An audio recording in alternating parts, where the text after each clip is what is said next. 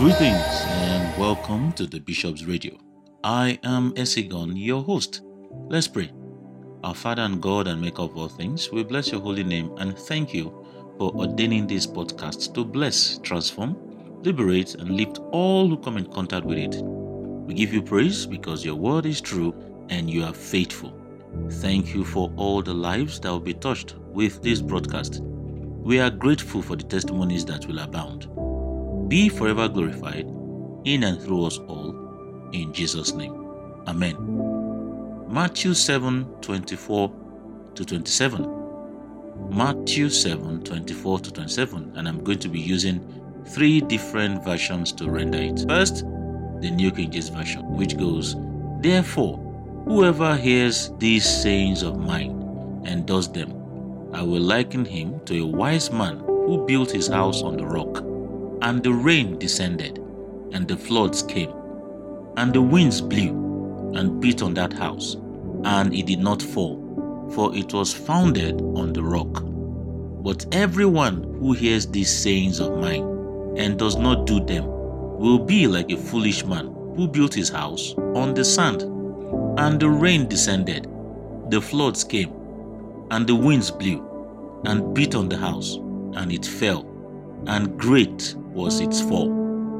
Now I render the same Matthew 7:24 to 27 in the Passion Translation, which says, Everyone who hears my teaching and applies it to his life can be compared to a wise man who built his house on an unshakable foundation. When the rains fell and the flood came, with fierce winds beating upon his house, it stood firm because of its strong foundation. But everyone who hears my teaching and does not apply it to his life can be compared to a foolish man who built his house on sand. When it rained and rained and the flood came, with wind and waves beating upon his house, it collapsed and was swept away.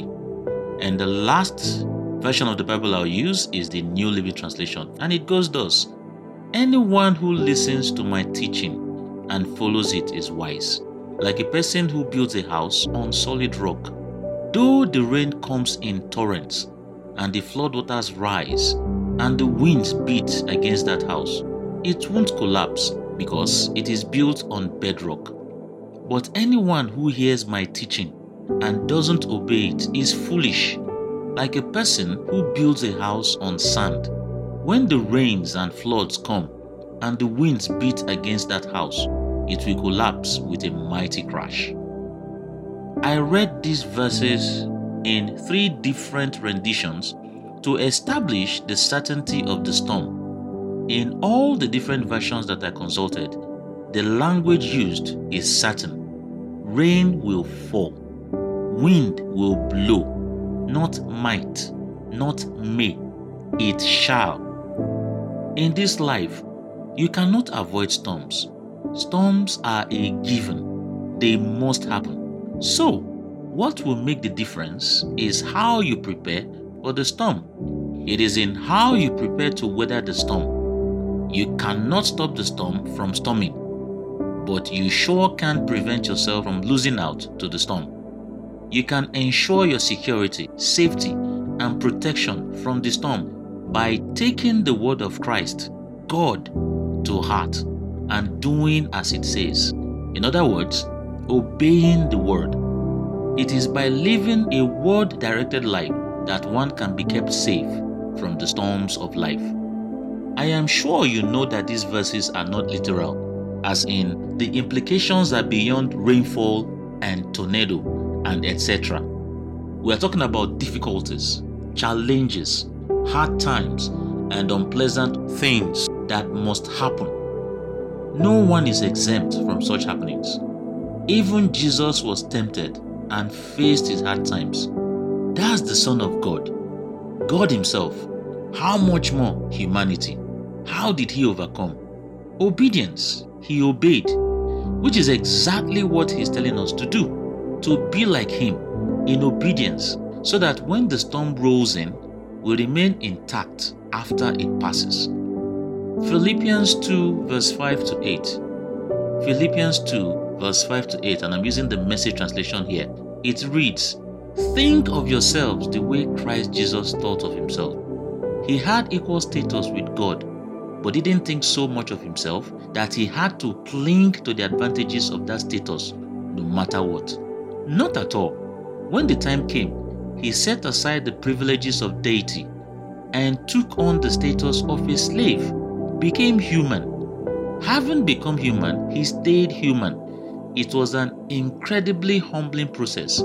He didn't claim special privileges. Instead, he lived a selfless, obedient life and then died a selfless, obedient death. And the worst kind of death at that, a crucifixion. If you are a believer and you read your Bible, you would have come across prophecies of the end times and how things will only get worse for the world and not better. Matthew 24, verse 3 to 13.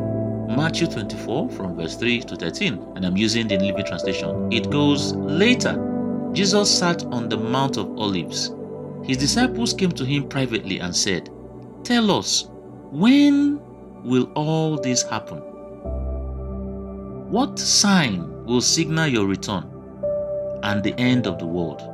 Jesus told them, Don't let anyone mislead you, for many will come in my name, claiming I am the Messiah. They will deceive many, and you will hear of wars and threats of wars. But don't panic. Yes, these things must take place, but the end won't follow immediately. Nation will go to war against nation, and kingdom against kingdom. There will be famines and earthquakes in many parts of the world, but all this is only the first of the birth pains, with more to come. Then you will be arrested, persecuted, and killed. You will be hated all over the world because you are my followers. And many will turn away from me and betray and hate each other. And many false prophets will appear and will deceive many people. Sin will be rampant everywhere, and the love of many will grow cold. But the one who endures to the end will be saved. These are the words of Christ, and we are presently dealing with two active wars plus conflicts here and there, with more to come, and not forgetting natural disasters. Now, this is not a hopeless message in any way, because just as all that is said to happen will happen, same way, the one who endures to the end will be saved. There is a way out for whoever desires a way out. It is only those that choose not to follow the way out that will perish with the storm. It is a matter of choice. Everyone has the privilege of choice. It's just like how examinations and tests are necessary to a student. Now imagine a scenario where the examiner has pre informed his students of the likely questions or the area of focus, as some would prefer to call it. The exam will take place and you know the likely questions. Therefore, it is up to you to determine your performance. Your result is all on you now and not on the examiner. That's what Christ has done for us. He has told us what to expect and shown us the way out. No one has an excuse. None. Selah. And finally, Matthew 11 15. Matthew 11 15. Using the New Living Translation, it goes, Anyone with ears to hear should listen and understand. Amen. That's it for this week. Don't forget to share this blessing with others.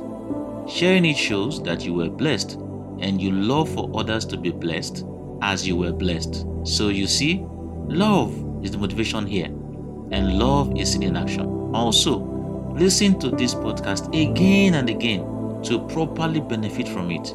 And should you be moved to give feedback, do not hesitate, as your feedback can inspire the next podcast. And always remember, that all scripture is given by inspiration of God and is profitable for doctrine, for reproof, for correction, for instruction in righteousness. Stay well and blessings always.